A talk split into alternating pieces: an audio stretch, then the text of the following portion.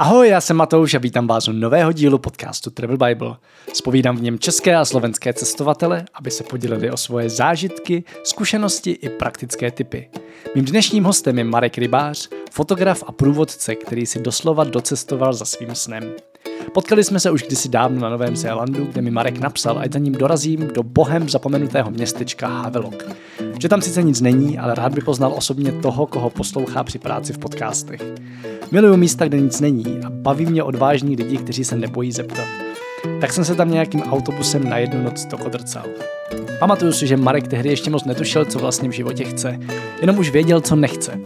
Zmiňoval akorát, že ho baví focení. A já jsem pak roky sledoval jeho profil na Instagramu a sledoval, jak se jeho fotky posouvají na dost profi úroveň. Jinak jsem o něm vlastně ale moc nevěděl a o to víc jsem se těšil na tenhle rozhovor. Těšte se na vyprávění o práci a cestách na Novém Zélandu, v Kanadě, na Islandu, v Norsku i o dalších cestách. Uslyšíte, jak jenom díky odhodlání a odvaze se zeptat a víceméně naslepo vyrazit, získal Marek svoji práci snů. A garantuju vám, že při poslechu budete mít velkou chuť vyrazit někam daleko na sever. Všechny odkazy i pár fotek najdete jako vždy na travelbible.cz lomeno podcast. Jdeme na to!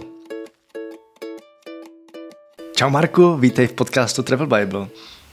Čau Matouši, díky za pozvání a zdravím všechny posluchače. Já jsem moc rád, že se slyšíme, protože my jsme se potkali před strašně moc rokama, kdy jsme to tady počítali, myslím, že před pěti rokama na Novém Zélandu. Ano. To je možná i šest.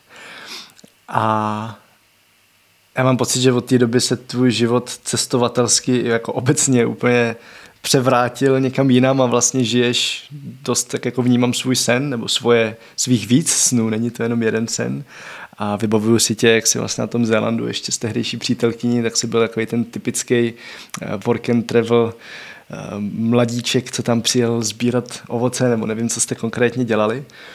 A teď vlastně pořád někde cestuješ, pořád jsi někde v zahraničí a než se dostaneme k tomu, k té tvojí celé životní cestě, tak mě zajímá, co vlastně teď děláš a kde běžně sídlíš a jak jakoby ten tvůj život vypadá. Ať si posluchači udělají představu. A vlastně i já. Mm-hmm. A kde teď sídlím, to místo není jedno. A momentálně jsou to dvě až tři. Takže přes zimu, přes zimu jsem v Norsku, tam se živím jako průvodce a fotograf polární záře. A přes léto jsem v Barceloně ve Španělsku, kde mám přítelkyni a doma je doma, takže to třetí místo je i Česko. takže tady se musím taky pravidelně vždycky zastavit a pozdravit, zkontrolovat, jak jde život, kolik přibylo dětí a tak podobně. A tak nějak pendluju různě z místa do místa. Tak pojďme teď k tomu, jak to celé začalo, nebo jak vlastně ta cesta tady k tomu životu, co máš teď, která si myslím, že může být vysněnou cestou některých cestovatelů nebo lidi, co prostě obecně rádi poznávají svět. Ta, ta možnost být prostě ve více zemích a, a fotit a dělat průvodce, to mi jako přijde, že pro spoustu lidí je to něco, co by chtěli. A mě zajímá ta vaše úplně první cesta, nebo tvoje první cesta, kde to celé začalo. Ale tak to byl právě ten Nový Zéland, když jsme se ji potkali a vlastně tehdy to vzniklo tak, že přítelkyně strašně to, bývalá přítelkyně strašně toužila potom jako žít někde v zahraničí. A já jsem tady tuhle touhu vlastně nějak moc ani nezdílel, ale naopak mě zase táhlo jako hodně to cestování, protože když zabrouzdám někde úplně do mladých let, tak vždycky a National Geographic, uh, Animal Planet, Discovery Channel a tyhle ty televizní pořady, to bylo prostě něco, co jsem od malička hltal a vždycky jsem toužil že bych eh, to moc rád viděl jednou i na vlastní oči, všechny tyhle krásy naší planety a tak podobně. Od jak živa jsem měl blízko k přírodě a prostě Česko je krásné, beskydy jsou nádherné, ale uh, není tady úplně všechno, co známe z těch televizních pořadů a tak uh, podobně. Takže jsem to chtěl prostě zažít jednou na vlastní, na vlastní kůži, na vlastní oči. No a teď vlastně právě ta uh, tehdejší přítelkyně přišla s tím, že by chtěla někam do zahraničí. A první co, tak jako Anglie, možná Londýn přímo, nebo tak něco. Já jsem říkal, to teda ne, jako tam jezdí všichni, tam já nechci, pojďme vymyslet něco zajímavějšího. Tak jsme hledali možnosti, kde by se dalo legálně v zahraničí pracovat a vyšel z toho Nový Zéland. Paradoxně já jsem tehdy ani nevěděl, kde se Nový Zéland nachází, pak když jsem to našel na mapě, my jsme si teda jako první našli jakože eh, VHS Nový Zéland, jsem si říkal, wow, to zní dobře, pak jsem si to otevřel někde na Google Map a říkal jsem si, dohaj, vždy to je úplně na druhé straně země koule. Takže eh, jsme si zažádali o víza a klaplo to, odletěli jsme, nechali jsme tady všechno a, a tam to vlastně začalo, no tam to začalo, tam jsem si tak nějak jako řekl, OK, jedeme na rok pryč, pak se vrátíme domů, ale z roku se stali dva, pak tři, čtyři a už jsem se vlastně vůbec nevrátil. No nějak jsem si tam přičichnul k tomu rádoby nomádskému životnímu stylu, dočasně vždycky někde pracovat, něco vydělat, potom pokračovat dále, poznávat nové lidi, nové místa, a, a vlastně už ani teď nemám žádný deadline, kdy se vrátím, prostě to dělám tak, jak to cítím a už to bude skoro 6 let, co jsem takhle v zahraničí a, a nevím, no, je to už, asi to nedokážu asi dělat ani jinak, no. Ale to, to vůbec neříkej, může se to změnit prostě eh, klidně ze dne na den. A se to vždycky naučíš jinak. Tady mluvím z vlastní zkušenosti. Ale ještě, teď mě zajímá ještě, jaký to bylo, když jste se vlastně rozhodovali, že vyrazíte na Zéland a najednou to bylo jako veliký, že najednou si právě uvědomil to, že to je na druhém konci světa, to, že to je na rok. A teď tady jako opouštíš něco, co tady máš, máš tady kamarády, máš tady prostě rodinu, máš tady nějaký zajetý životní styl a vůbec netušíš, co tě čeká, tak jaký bylo tohle, tady ten jako přerod, vůbec, vůbec se jako rozhodnout, že teda do toho fakt jdu a pak ta, ta cesta vlastně pak až k tomu prvnímu momentu, kdy se teda vystoupili na Zélandu mm-hmm. z letadla. No, když to vezmu úplně od začátku a postupně, tak uh, zpočátku samozřejmě nadšení, jakože wow, máme víza na Zéland, letíme na druhou stranu země koule, takže to bylo jako něco. Teď ten pocit, že vlastně tady můžu skončit v práci, takže svým způsobem i nějaké osvobození. A čím blíže, uh, čím více se to blížilo vlastně, ten odlet samotný, tak potom teda přišel fakt už stres, jako víš, a prostě letíš do neznáma, nemáš tam vůbec nikoho, rodinu, kamarády, pořádně jsem se ani tehdy anglicky nedomluvil. A, a jako ten pocit, že vlastně se to skutečně děje a blíží se to, tak já jsem snad poslední týden, dva před odletem ani pořádně nespal, jak jsem byl z toho v háji psychicky, takže to jako, tohle to byla docela nepříjemná zkušenost nebo období, ten, ten jako přelom z toho opustit domov, českou rodinu, přátele, všechno a vydat se do neznáma. Ale jakmile jsme se tam dostali, tak najednou jakoby spadl kámen ze srdce a a vlastně jsem, jako, jsme si našli práci okamžitě, všechno šlo strašně hladce, jsem si celou dobu říkal, to přece nemůže jít tak jednoduše, jako vždyť jako tady nic nemám, nikoho neznám, ale jako jak, jakmile se člověk přesto přehoupne a udělá ten první krok a postaví se čelem tomu strachu, tak eh, pak už se to nějak jako vždycky vyvrbí dobrým směrem a, a takže tak, teď úplně nevím, jestli jsem odpověděl na otázku, trošku jo, jsem jo, se v tom určitě, ztratil, určitě, ale... určitě, jo. Co jste pak na Zélandu dělali?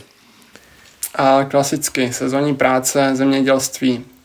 Takže jsme si a, tam pořídili nějaké auto se základním spaním vevnitř, a, nebo spíš jako jenom auto, kde jsme si to spaní dodělali. A jezdili jsme, dělali jsme různě na vinicích a třešně, tuším, že tam byly nějaké pomeranče a takové další plodiny a potom mušlárna v Haveloku, tam jsme se vlastně i potkali, my dva nebo my tři. to byl takový hodně a... dobrý konec světa. Jakože. I, I v rámci jo, Zélandu to byl trošku konec světa a to je docela co říct. No jako úplně konec světa. Tuším, že tam byl počet obyvatel 460 lidí nebo tak nějak, takže jako tam možná ani menší místo už není, ani nevím. byl, to, byl to dobrý konec, ale byla to skvělá zkušenost. Hmm. A co dál ještě si jenom, jako jsem tě přerušil u mušlárny, tak bylo tam ještě něco zajímavého, co jste dělali, nebo nezajímavého? no, A zmínil, zapomněl jsem zmínit Kiwi teda, tak tam bylo ještě nějaký pack house, kde jsme balili Kiwi. A potom po té mušlárně jsme se ještě vrátili zpátky na Třešně druhou sezonu, kde už jsme byli ten předchozí rok. A tom jsme to zakončili teda. Vypršely víze a pokračovalo se dále. Takže jenom takhle, sezónní práce vždycky plus minus 2-3 měsíce na jednom místě, potom pár týdnů, možná měsíc nebo tak něco v autě a různě. Mezi tím jsme si vlastně odletěli na Vanuatu ještě a to by tak bylo asi všechno. Hmm. Jaká pro tebe byla tahle zkušenost roční zélandská, úplně vlastně jako svobodná v tom, že si můžeš víceméně jako dělat, co chceš, chvilku někde pracuješ, pak si zase jako cestuješ, a pracuješ rukama, takže najednou jako nemusíš nikde zapojovat hlavu. Co ti to dalo do života? No vlastně a tahle ta zkušenost a, mi docela dost otevřela oči v tom, že vlastně nepotřebuju být v práci od pátku do neděle po celý rok, po celý život, protože najednou jsem tam prostě vydělával úplně jiné peníze, než na jaké jsem byl zvyklý třeba tady doma v Beskydech. A vlastně jsem si říkal, ty vždy já tady za pár měsíců jako si vydělám to, co bych e, šetřil rok doma v Česku a vlastně, když jsem třeba docílil nějakou tu zajímavou částku, tak jsem si říkal, a proč vlastně bych měl teď pracovat zase jako někde jinde, dělat něco, co mě nebaví. Vždyť ty peníze mám, vždyť jako potřebuju málo pro to, abych přežil a, a vlastně uh, mě tahle zkušenost na Zélandu asi dala to, že nejvíc to, že vlastně nemusím být neustále někde vázaný na někoho, proto abych měl nějaký pěkný život podle svých představ a to nomádství jako svým způsobem, ta, ta, ta svoboda, ta volnost, že vlastně fakt nemusím být nikde fixovaný, vázaný na nikoho, na nic a můžu dělat eh, to, co skutečně chci a věnovat se svým věcem. Máš ze Zélandu nějaký hodně silný zážitek, na který do dneška vzpomínáš? A těch zážitků je spousta. A nevím teda proč, ale vždycky, když se mě někdo na tuhle tu otázku zeptá, tak první, co si vybavím, je zemětřesení, protože to byl prostě takový zážitek, na který asi už nikdy nezapomenu. a to si když tak může někdo vygooglovat, to byl někdy říjen 2016 a to mělo síru 7 něco tuším, nebo tak nějak a to teda se pěkně houpalo všechno tam, takže to bylo něco, co se mi vrilo hluboko pod kůži. A, a, a jako paradoxně většinou se vzpomíná spíš na ty horší zážitky, než na ty pěkné, jako že tam byl někde nějaký pěkný západ slunce u moře nebo něco takového, to jako vypustíme z hlavy hned, ale takový zážitek jako zemětřesení, kdy, je, kdy jde jako pomalu o život, tak na, to, na to se nezapomíná, takže tyhle ty věci. Ale jako těch zážitků strašně hodně je. Jako ta krajina samotná, ta, jako ten Zéland v tomhle tom je fakt jako bezkonkurenční, tam je to tak strašně hodně na tak malém místě. A navíc jako vůbec jsem se poprvé v životě setkával i s cizími kulturami, potkával jsem lidi z celého světa, a což tady jako v Beskydech jsem nikdy eh, předtím nezažíval. a tak jako obecně, no těch, těch zážitků jako asi nedokážu vypíchnout nic konkrétního, ale říkám, to zemětřesení je něco, co mi fakt utkvělo jako hluboko v paměti a vrilo se hluboko pod kůži. A kdybyste měl stáhnout na lidi, na, na setkání s lidma, eh, který tě třeba taky trošku jako nasměrovali, krom toho zjištění, že nemusíš furt pracovat a že vlastně si relativně můžeš v životě dělat, co chceš, tak jestli tam byli i nějaký lidi, kteří tě trošku jako pošťouchli k té životní cestě, kterou vlastně teďko následuješ a kterou teďko žiješ. Určitě. Asi nemám konkrétního člověka nebo příklad, ale jako byli tam lidi, kteří už byli třeba před eh, Zélandem, někde Austrálie, Kanada, Japonsko a tak podobně. A vlastně jsem viděl, že spousta lidí takhle funguje. Spousta lidí jako podnikla nějakou cestu kolem světa nebo jak cestují, cestují velice zajímavými způsoby a že těch možností je jako fakt strašně hodně a že, že to vlastně v tom světě není, není žádná uh, vzácnost. Jo? Tady doma jsem vyrůstal v nějaké uh, malé sociální bublině a najednou jsem jako se cítil jako velký exot, že letím pryč na druhou stranu země koule a budu tam někde žít v autě a nevím co a pak když jsem tam potkával lidi, kteří to dělají úplně stejně nebo třeba ještě zajímavěji, tak jsem jako byl z toho docela milé překvapen, že to vlastně v tom světě úplně běžně jako funguje.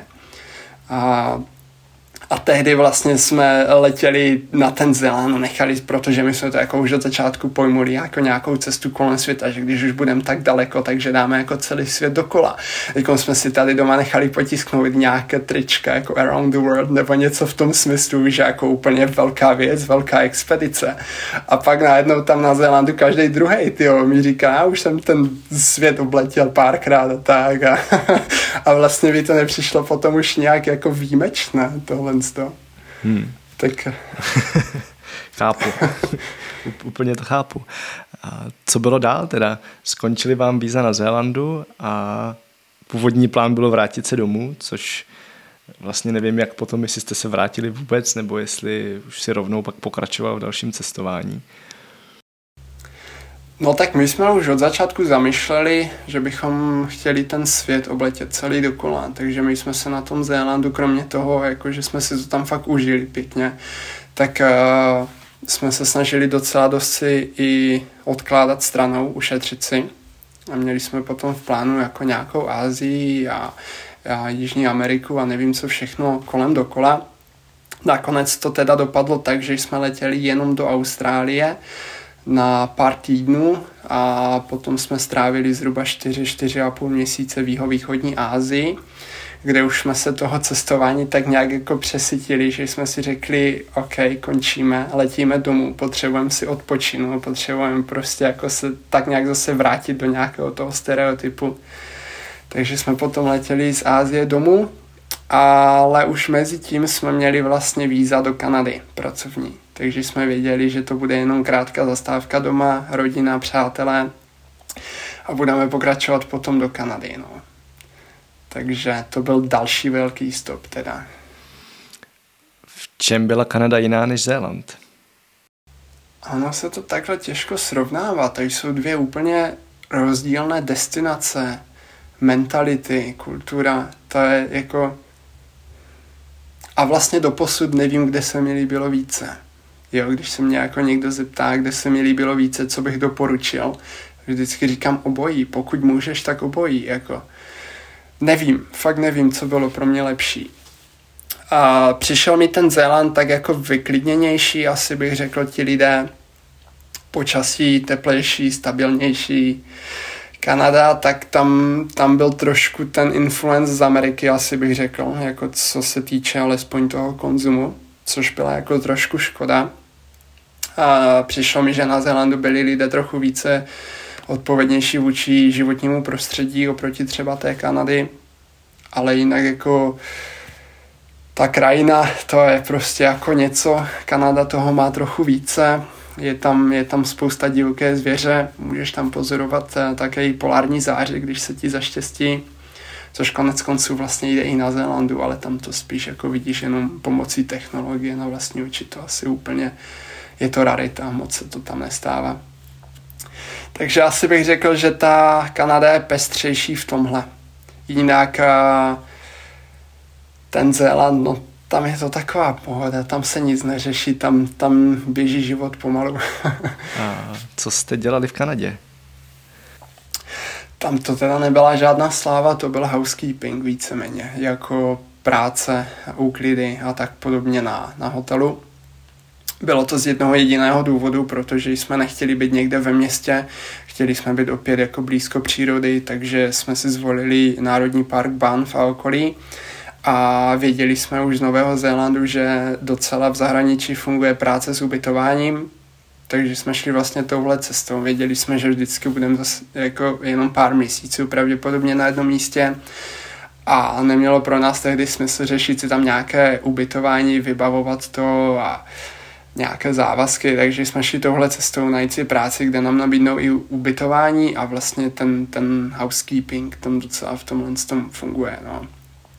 Ze začátku jsme teda uklízeli primárně a postupně jsme si a, jsme se tam dostali k trošku zajímavějším pozicím, ale taky pořád to bylo v tom odvětví jako housekeepingu. Co no. jsi z toho odnes do života? Změnilo to třeba tvoje chování, když se teď někde ubytováváš, když jako víš, co je zatím práce? A rozhodně, jo, jo, to je taková klasika, když dělám někde checkout, tak většinou jako uh, stáhnu povlečení všechno z postele, nachystám to tam pěkně těm lidem, ať mají méně práce a co mi to dalo tam, tak uh, jsem se teprve až v Kanadě, bych teda jako řekl, že jsem se naučil už komunikativně anglicky mluvit, protože jsem tam potom hodně už uh, fungoval s hosty. Vlastně jsem tam měl pozici housemana, což by se dalo volně přeložit jako takový poslíček na, na vysílačce. Takže jsem jako hodně komunikoval s recepcí, s hosty a tam mě to jako fakt donutilo se skutečně bavit anglicky s těma uh, native speakers. Takže to, to byla škola, jako tam, tam mám pocit, že jsem se fakt jako hodně posunul s tou angličtinou. No a, a taky jsem tam zjistil, co nechci v životě dělat, takže od té doby jsem si říkal s housekeepingem konec. to jenom z toho angličtiny jsem přesně připomněl Zéland.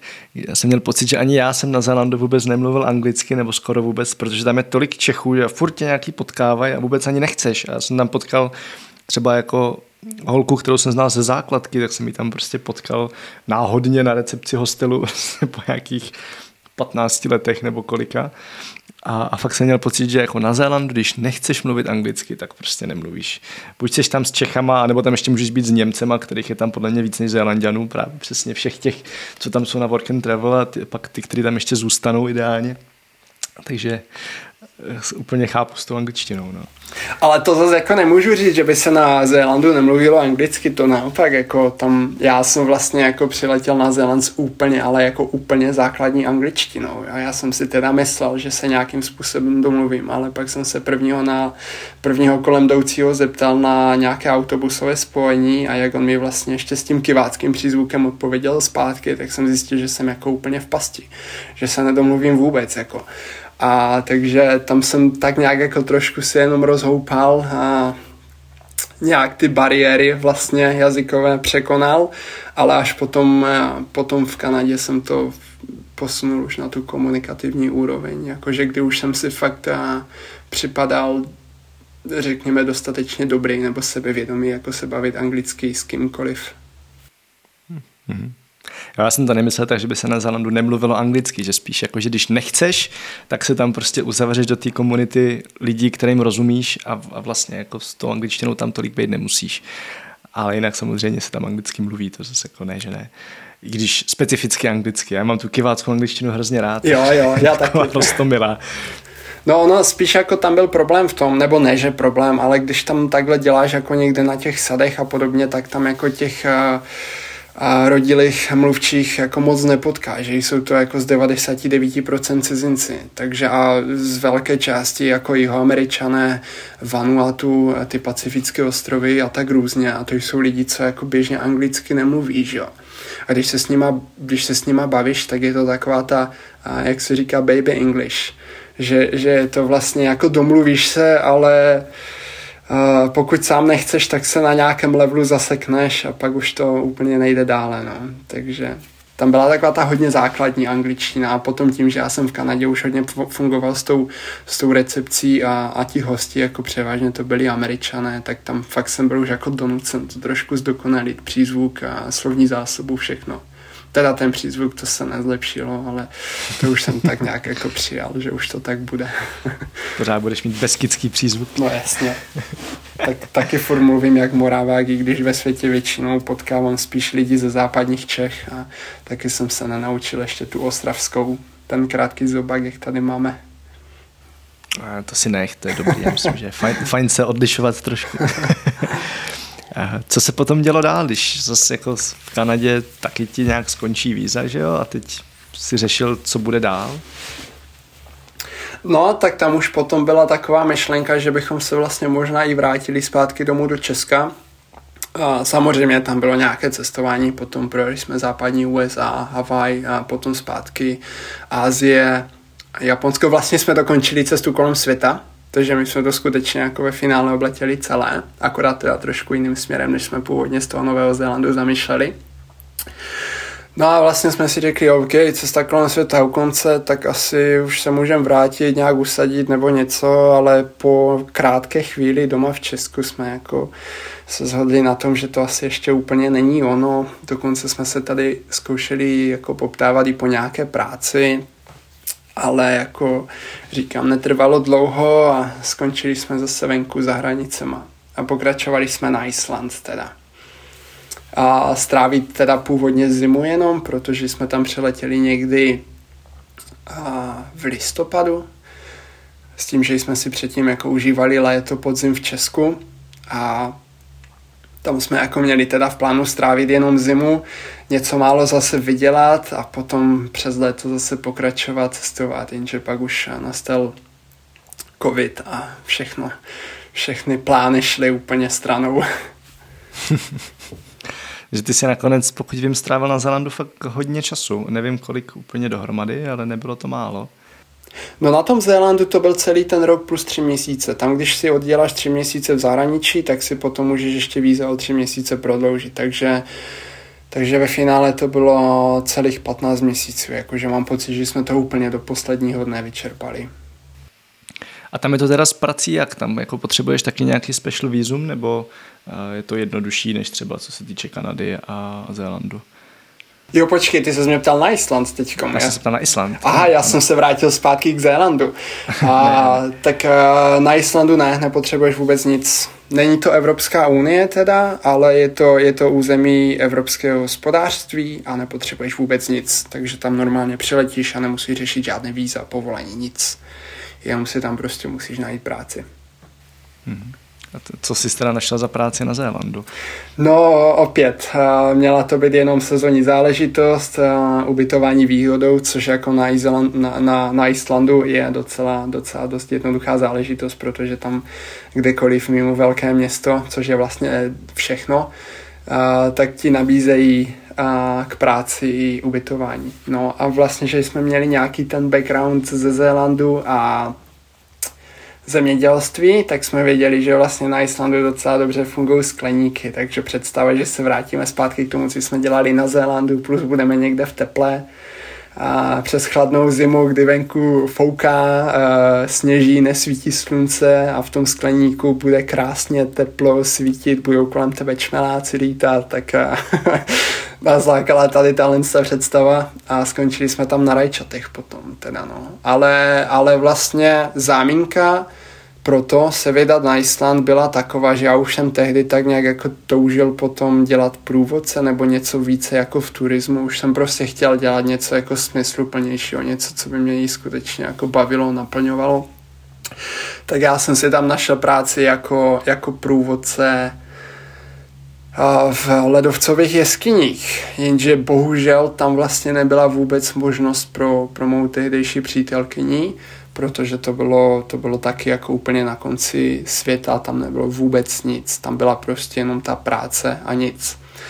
A tam nebyla pro ní žádná možnost, takže jsem to vlastně nakonec nechal a pustil jsem to a skončili jsme v tom skleníku, kdy jsme teda jako mohli být oba dva společně a říkal jsem si, dostanem se na Island a pak případně s tam a už vyřeším něco jiného. No a nakonec jsme zůstali celou dobu tam, bez změny. Takže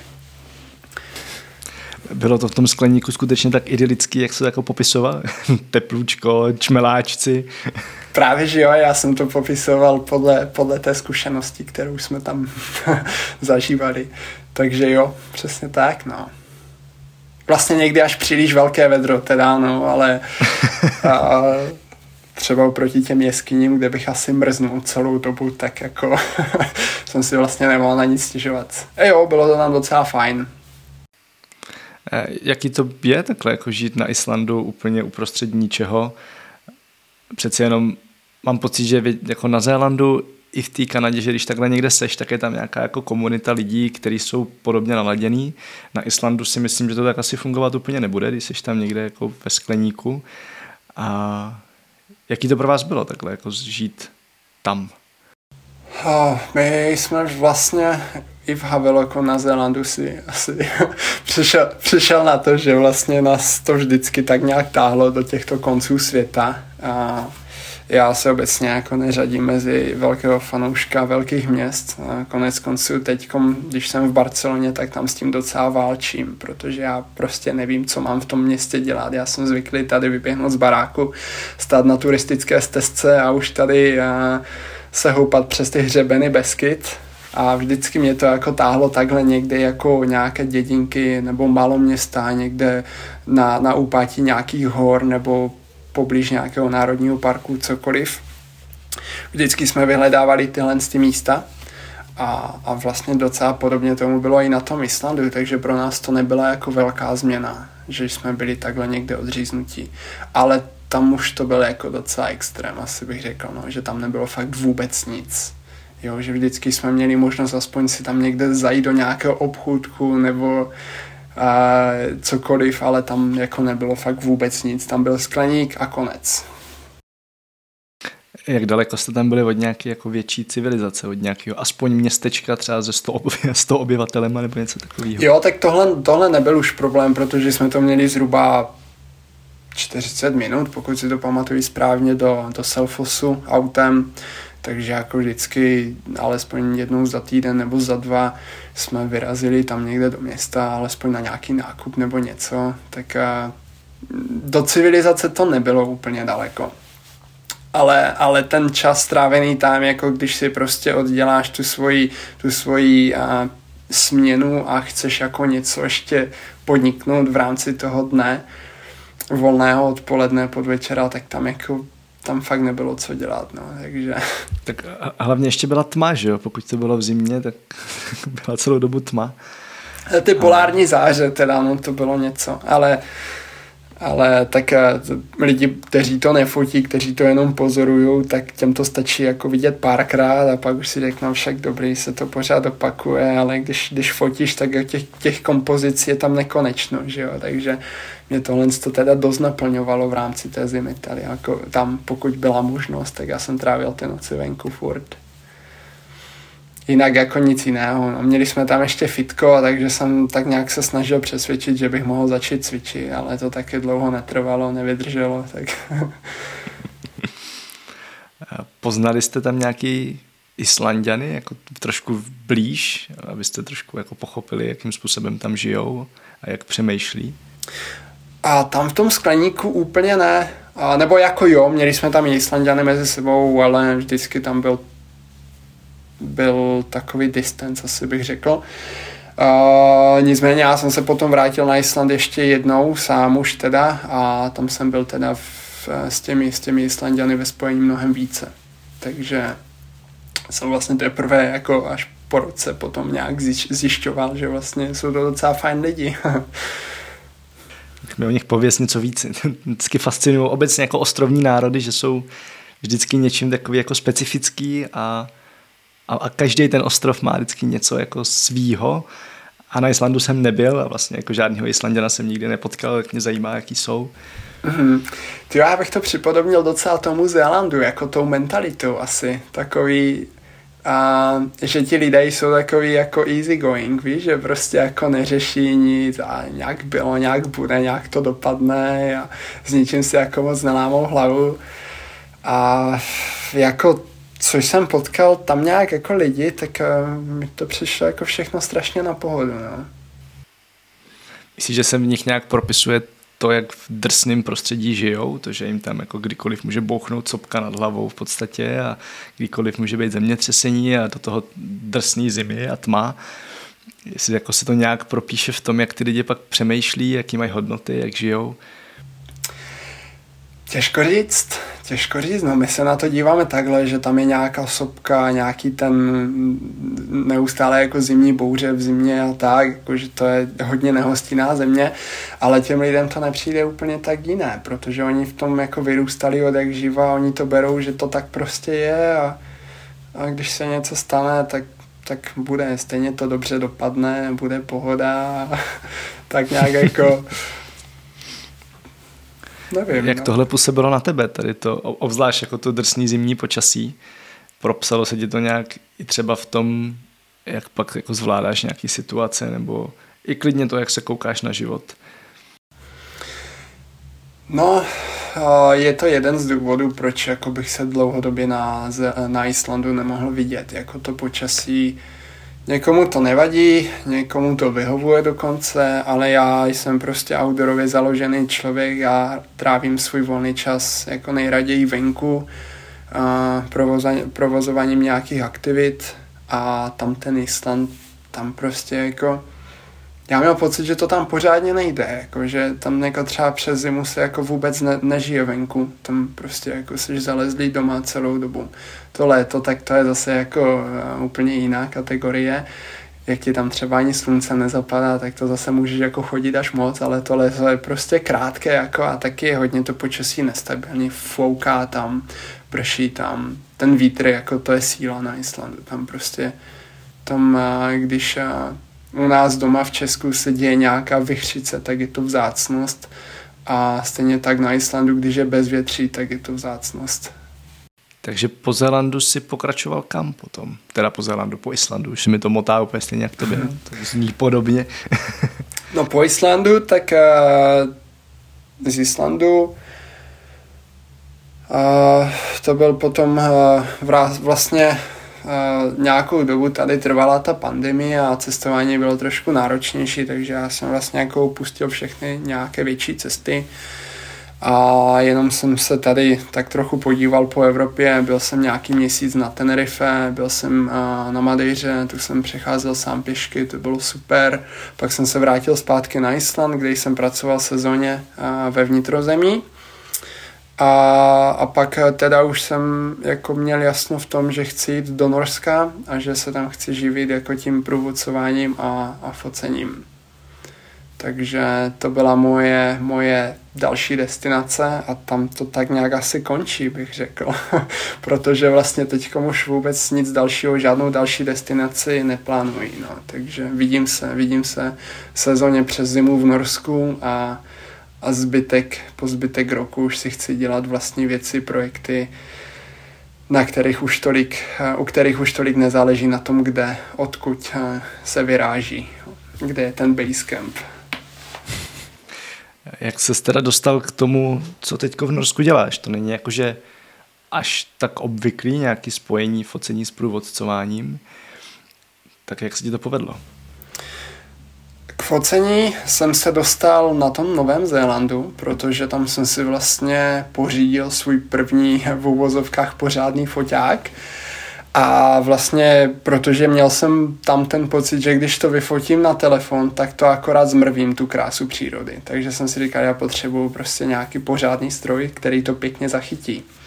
Tak jsem si tam pořídil a, nějakou zrcadlovku základní a vlastně mě to strašně nadchlo já jsem v ten moment jako zjistil, že mě to strašně baví to focení a že chci víc, jako, že, že mi to baví se v tom posouvat a, a že jako potom v té postprodukční úpravě toho jde udělat strašně hodně, že jde ta fotka jako pěkně vyladit a, a úplně mě to jako nadchlo. Stal se to můj nový a asi hlavní koníček tehdy.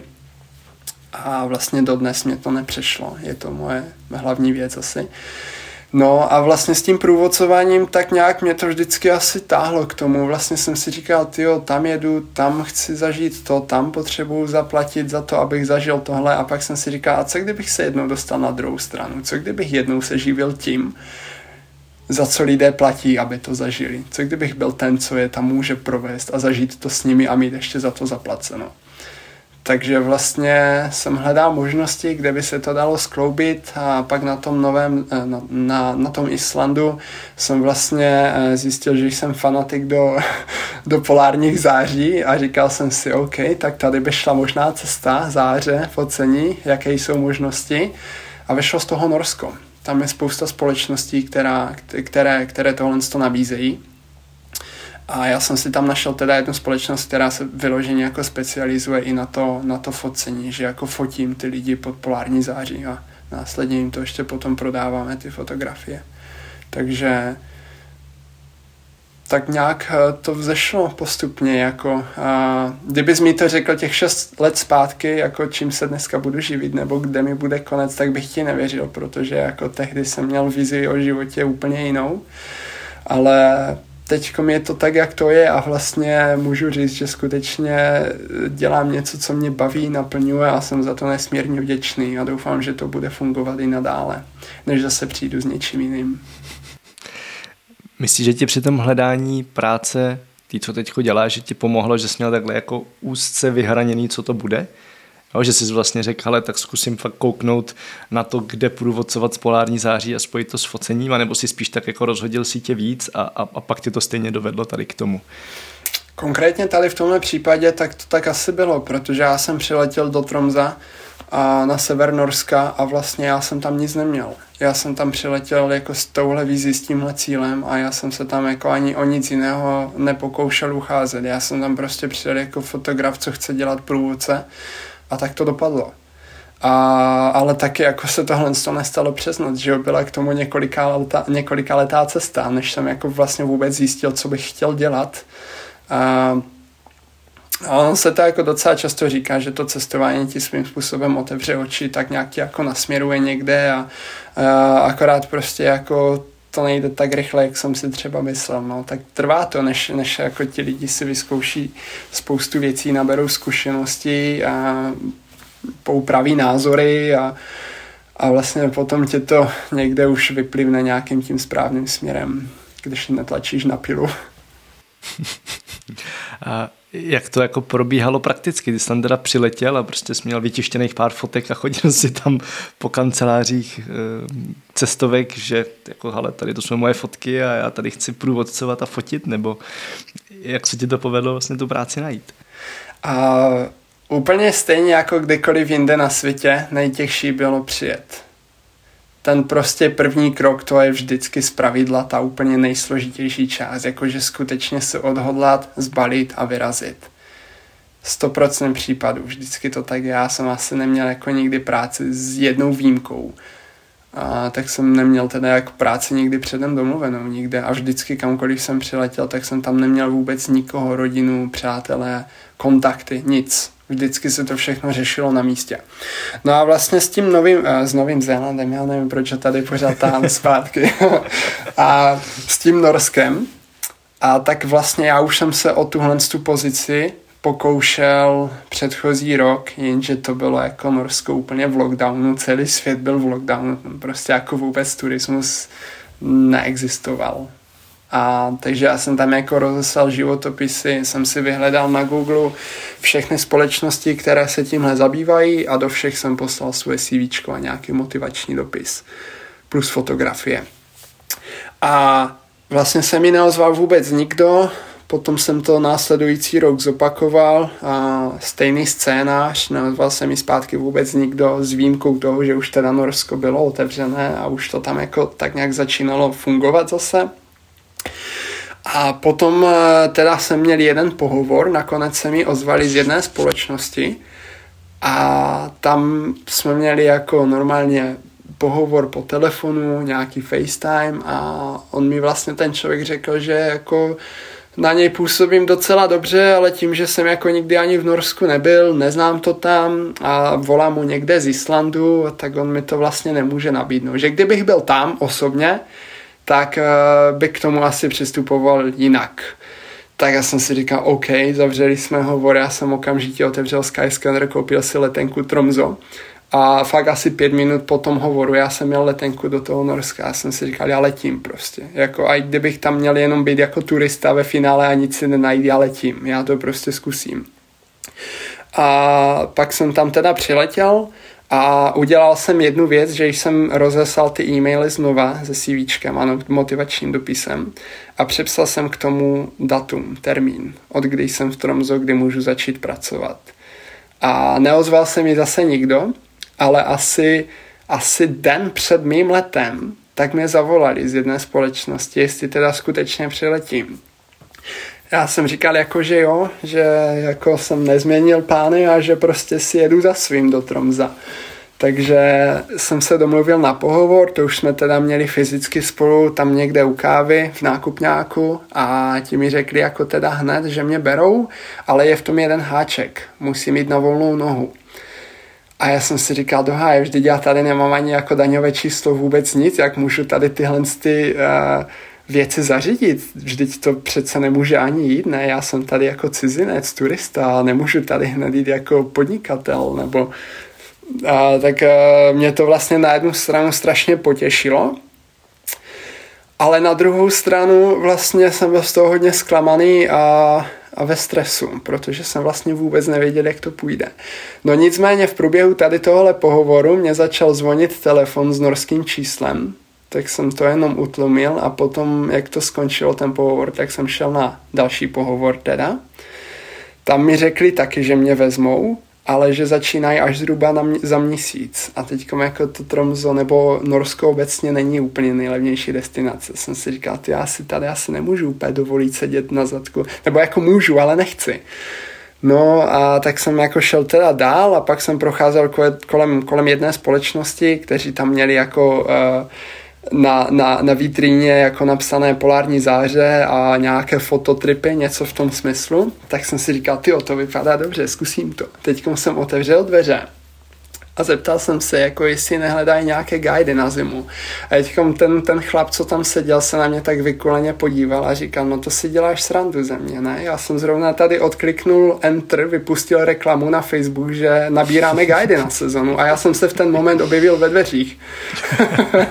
tak jsem si říkal, no teda pěkně a tak jsme se jako pobavili, docela jsme si sedli do noty a on mi teda jako řekl, že mě bere a že můžu hned jako nastoupit.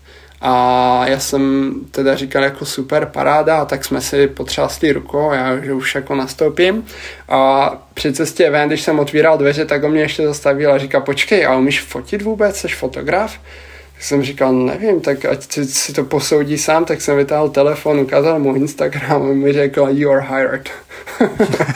Takže jako mě nabral hned a a vlastně to bylo celé vyřešené. No a pak jsem si říkal, ty to vlastně jako, já jsem tady přiletěl 17. Pros, 17. Eh, října v 10 večer a 18. října v 10 ráno už jsem měl tři pracovní nabídky. Jako. Takže jsem si říkal, to šlo až nějak příliš jednoduše, v tom musí být nějaký háček, ale ve finále v tom vůbec žádný háček nebyl a prostě jsem si tam následně jenom našel práci, vyřídil všechny dokumenty, abych tam mohl legálně pracovat a, a bylo. Jak teda ta práce potom probíhá? A buď dostaneš auto, když máš malou skupinku, a nebo se jede autobusem, což byla většina případů, protože těch turistů je tam fakt jako strašně hodně. A vždycky si je nabereš, v 6 večer se potkáme všichni u ofisu a tam si naberu svoje lidi, domluvím se s řidičem, kam se jede podle počasí a, a jedeme. A v jednu potom ráno je návrat zpátky domů a ti lidi vždycky vyvezeme někde, kde je tma, kde je pěkné počasí, čekáme na polární záře, které tam jako eh, v Tromzo, které je 350 km za polárním kruhem, tak tam ty záře vidíš jako fakt téměř každou noc. Ne teda vždycky silné, pěkné, ale jako vidíš, že fakt téměř každou noc. Když teda počasí pře. No a pak je jenom prostě dovezeme zpátky a, a pak se to opakuje další den. taková, taková rutina, no. A vždycky je to jako, je to jeden výjezd, jedna túra pro ty lidi, co se zaplatí a, a já je potom provádím. Takže vždycky mám nějaký speech, nějaký proslov, vyslovuju jim, kam jedeme, proč tam, vysvětluju jim, kam jedeme, proč tam jedeme, a nějaké základní informace o polárních zářích, proč je vidíme lépe skrz naše telefony a fotoaparáty než na vlastní oči, a jak to vlastně funguje, jak takové záře vznikají, proč jsou, proč je možné je pozorovat jenom jako za polárním kruhem víceméně. A, a tak, jako je to i trošku informativní a, zájezd pro ty lidi. Není to potom už takový, jakože už prostě 50. zájezd, furt jakoby říkáš to samý do kolečka, není to jakože vyčerpávající už potom? Um, jak se to vezme? Jako každá ta skupinka je svým způsobem jiná.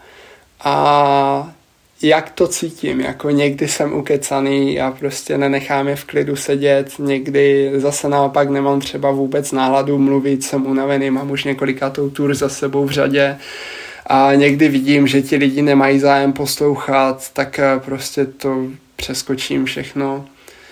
A jak kdy, jo, ale neopakuje se to. Jako, samozřejmě máš tam nějaké ty informace, pomáhám jim s nastavením foťáku a vysvětluji, jak ty záře vznikají a jak to vlastně celé funguje, tak tohle co jo, to se musí vždycky zopakovat, ale jinak a zbytek už je tak nějak jako podle situace, no. podle toho, co zažíváme po cestě, kam se jede, popisu dost často to okolí zrovna, kterým projíždíme, co tam je, nějaké zajímavosti a tak podobně. A nebo někdy prostě ti lidi, jako třeba když mám malou skupinku, jedeme jenom s minivanem, kde jsem teda i řidičem, tak jako mají třeba, zjistíme jako po krátké chvíli v autě, že máme docela společné zájmy, názory, tak se třeba ta konverzace vždycky jako posune úplně jiným směrem. A konec konců vlastně moje přítelkyně, a, tak jsme se seznámili na tour, no. Vlastně jela se mnou na tour a, a takže vlastně se někdy ty tour vlastně vyvinou i tímhle směrem. Jakože jela jako host, ne, ne jela, že by byla... Taky, jako host. Jako host. OK, já jsem se chtěl ještě trošku zastavit u focení, akorát mám pocit, že nám jako pomaličku vyprchává čas a vlastně jako nevím, na co konkrétně se u focení ptát, ale teď jsi mě trošku navedl. Ty jsi říkal, že tam všem pomáháš nastavovat foťák při focení polární záře, tak jenom zkus říct jako za tebe, co jsou ty cesty, jak mít co nejlepší fotky polární záře, když už jako se k tomu dostaneš, tak co tě vlastně na tom nejvíc baví a, jak z té fotky vymáčknout úplně maximum. Tohle se hodně záleží na tom, jakou máš polární záři, protože když je to, když je to fakt dělo, že to svítí nebo pomalu až hoří na celé obloze, tak to se fotí sama. To je vlastně jako úplně jedno, kde to nastavíš, jakým směrem. To je jako ty fotky prostě z toho foťáku vždycky vycházejí parádně sami. A a když, jako, když máš třeba potom nějakou slabší záři, tak se asi hodí trošku být kreativní, hrát si nějak s tou kompozicí, případně nějaké zajímavější třeba pózy těch lidí, když je fotím pod tím. A a hlavně tam je potřeba rozumět tomu nastavení těch foťáků nebo telefonu, jako potřebuješ těm lidem vysvětlit, jak to funguje, co je to dlouhá expozice, proč je to dlouhá expozice, a co dělat, když je ta fotka přepálená nebo naopak třeba podexponovaná, jako ať, ať mají fakt ty fotky pokud možno co jak a technicky nejdokonalejší, pokud jim to ten přístroj dovolí, foťák nebo telefon. Takže myslíš prostě, že když je polární záře dobrá a máš jako dobrý technický nastavení, jak ta fotka bude vždycky dobrá? Že to prostě stačí samo o sobě? Svým způsobem jo, no. Když je ta záře hodně dobrá, tak ani já sám nefotím třeba. Už to jsou fakt momenty, kdy si užívám prostě, no jak to tančí na té obloze. Uh, ale když to vyfotíš, tak to je prostě tam jako to svítí, to ti přisvítí celou tu krajinu. Není potřeba ani nějak jako mít hodně dlouhou expozici můžeš fakt použít kratší čas a můžeš třeba i více zachytávat jako ten, ten tvar toho, toho fenomenu. A jako je, je to znatelně lepší, když jako na těch fotografiích, když prostě máš ty, ty záře fakt pěkné. Když máme třeba někdy, občas se stává, že máš takovou záři, kterou třeba na vlastní oči ani nevidíš, ale ten foťák to dokáže zachytit tak třeba u tohle se pořádně lidi ani nemají jako zájem fotit, když to když máš fakt jako takové záře, kde ti prostě svítí celá obloha, tak oni se pomalu jako perou mezi sebou, kdo půjde první jako před ten foťák, že prostě ty fotky jsou úplně o něčem jiném, když máš fakt pěknou záři. Co ses takhle ve světě naučil sám o sobě, krom toho, že víš, co nechceš a chceš dělat? Eh, jsou ještě nějaké další věci, co ses naučil o sobě? To je docela zajímavá otázka teda. Co jsem se naučil o sobě? Hmm. No vlastně asi, že není možná úplně tak složité docílit něčeho, čeho skutečně chceš, jako pokud si zatím jdeš a seš, máš to přesvědčení, tak tam ta cesta prostě je, pokud jako uh, stojíš nohama pevně na zemi teda a nemáš jako a nějak hodně velké cíle nebo nereálné touhy. Tak tady tohle je, jako že tam ta cesta vlastně vždycky je. A taky jsem si asi uvědomil, že domov nemusí být jedno místo. A Co, co, co, jsem si, co si myslím o sobě, teda, že jsem se jako, jako osobnost posunul úplně jiným a lepším směrem, jakože mám za sebe mnohem jako lepší pocit teď, kdo jsem, kdo jsem dnes, než kdo jsem byl třeba předtím, než jsem začal cestovat. A jako rok co rok si říkám, že jako jsem prostě sám pro sebe lepším člověkem než, než ten předchozí rok, že vlastně si skutečně jako postupně prošlapávám cestičku k těm svým snům a cílům a, a vlastně nějaké osobní úspěchy, jako mám pocit, že, že se to prostě jako vyvíjí všechno tím správným směrem. A tohle to mě strašně moc těší, no. Vzpomeneš si na nějaký fail nebo na nějakou takovou jako situaci, která v ten moment byla fakt blbá, ale dala ti hodně silný ponaučení? Ty asi ne. Asi ne, jako no. A vlastně třeba už nějakou dobu jsem se zahrával s myšlenkou, že bych se jako tím focením živil a že bych tyhle ty věci jako chtěl dělat víc nebo třeba úplně naplno.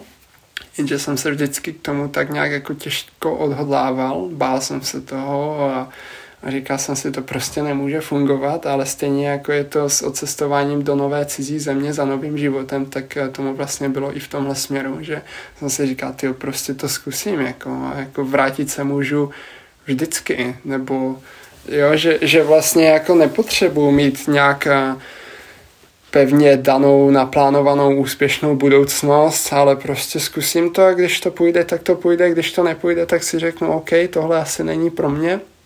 A vlastně jsme třeba teďkom a měli, měli fotografický workshop a, na Madejře a to byla teda moje záležitost s Lukášem Veselým, a, který je český krajinář, fotograf, velmi dobrý, uznávaný. A vlastně je to pro mě něco, co jsem třeba chtěl už, už někdy od Kanady. Jsem měl tu myšlenku, že tohle to chci dělat, tohle s tou cestou se chci vydat. Jenže vlastně, kdy to bylo Kanada 2018, tři, čtyři roky jsem to jako neustále odkládal, protože jsem prostě neviděl v tom nějaký ten perfekcionismus, který, který bude fungovat a furt jsem tam viděl nějaké překážky, ale pak jsem si říkal, prostě to zkusím a uvidím, jak to půjde. No nakonec jsme teda měli teď ten workshop, který se vyprodal úplně a mělo to úspěch, jako ti lidi měli fakt z toho radost a, a mě to vlastně dodalo strašně hodně sebevědomí, no, tohle z toho, že vlastně si říkám, OK, tak tady, tady půjde, tady bude cesta na nějakou chvíli teďkom a, a vlastně třeba tohle to byl pro mě jako ne, že fail, ale bylo to něco, od čeho jsem ten fail očekával celou dobu a roky jsem se mu vyhýbal kvůli nějakému vlastnímu vnitřnímu strachu. A ve finále to vlastně jako vůbec žádný fail nebyl. Takže nemůžu říct asi, že bych jako si prošel nějakým takovým failem, něco, co by mě fakt jako posadilo úplně na zadek, že bych si říkal, OK, podíval jsem se na dno. Asi nic takového jako... Mm-mm, no, asi ne. V pohodě. Já myslím, že možná jak jsi to popsal, tak jakoby ten fail bylo to právě, že jsi to jako odkládal a vlastně neudělal, že jo? Že se to mohlo, mohlo dít mnohem dřív, ale zase to, to jakoby říkáš zpětně, že jo? možná, že kdybys to udělal dřív, tak to prostě bude průser a to vždycky tak vnímám, že ten život ti to stejně poskládá tak, jak to má být. Přesně tak, souhlasím s tím. No. A jak se netlačí na tu pilu, ale máš nějakou tu vizi, něco, co víš, že chceš, tak eh, prostě nějak se k tomu jako asi dostaneš jednou, nějak k tomu ten život dospěje potom, pokud to skutečně chceš. A pokud jako se ti tam nějaké ty překážky do cesty postaví, tak tě to akorát asi má zocelit jenom, máš se z toho ponaučit a pokračovat dále. Máš teď nějakou velkou fotografickou metu, jakože něco, kam by se chtěl dostat? Teď vlastně se focením částečně živíš, tak jestli je to jako, jestli tam je teď ten krok dál, nebo teď jsi spokojený tím, jak to je a, a vlastně jako to necháš se vyvíjet prostě volně úplně. Nemám, nemám žádnou vizi jako takovou velkou nebo metu, že bych se chtěl stát celosvětově uznávaným fotografem. Ne, to vůbec, tohle. To. A pro mě je cíl, když se tím dokážu třeba uživit. A, takže ty workshopy teď je momentálně prostě cesta, kterou jako vidím, která mě baví, naplňuje mě to a i kdybych z toho měl jenom pokryt náklady na všechno a prostě ve finále nebyt ztrátný, tak jsem maximálně spokojený, protože můžu fakt dělat něco, co mě baví.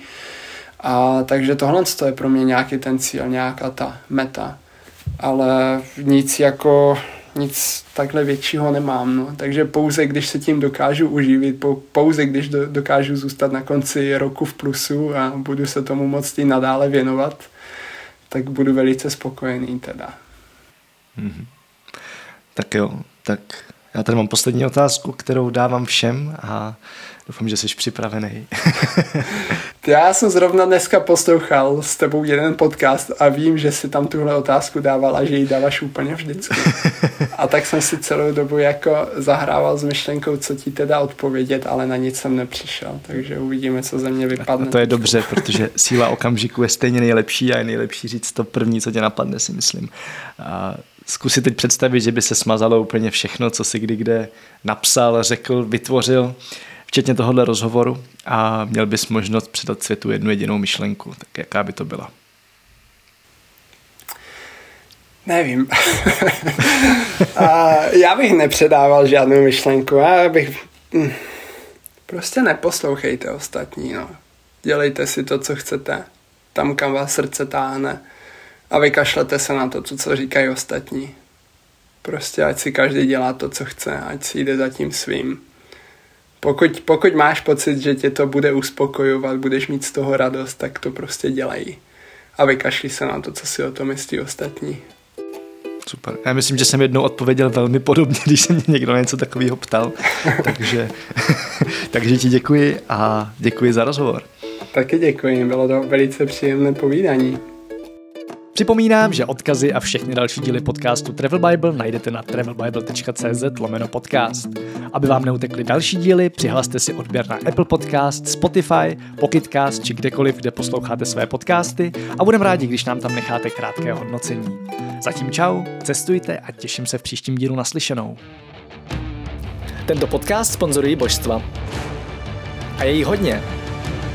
Travel Bůh, Ježíš, Buddha, Shiva s Višnou, Alák s Akbarem, Dayak, Batak, Torea, Asmat, Adonis, Apollo, Krteček, Artemis, Athena, Dionysus, Ferdam, Ravenec, Eos, Hermiona, Poseidon, Batman, Serena, Zeus, Indiana Jones, Loki, Thor a celá ta sebranka ze severu. Díky.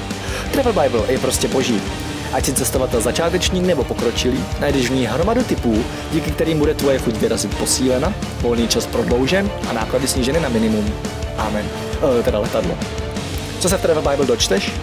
Spoustu věcí, Třeba, že potřebuješ výrazně méně peněz, než se říká, a že už je asi i máš? Kde a jak sehnat ty nejlevnější letenky? Kde bydlet a jíst, aby peníze na 14 dní pohodlně pokryly víc než měsíc? Jaké uzavřít pojištění, aby se nikdy nedostal do maléru? Jaký vybrat účet a kartu, abys nemusel za výběry zahraničí platit ani korunu? Zjistíš, jak chytře využít vlastní bydlení, komu svěřit psa, nebo jak uschovat své věci zatímco budeš na cestě. Přesvědčíme tě, že nemusíš hned končit v práci a přesto můžeš cestovat několik měsíců. Uvidíš, že můžeš jet sám a přitom se tak necítit. Naučíš se, jak putovat klidně půl roku s jedním baťohem, nebo jak všechno dostat jen do příručního zavazadla. Ukážeme ti taky, jak a kde si v zahraničí přivydělat, jak psát cestovatelský blog, nebo jak pracovat na dálku. To všechno a ještě mnohem více dočteš v knize. Ještě si tu? Tak šup na travelbible.cz, travelbible.cz a potkáme se na cestách, protože cestování je prostě boží. boží.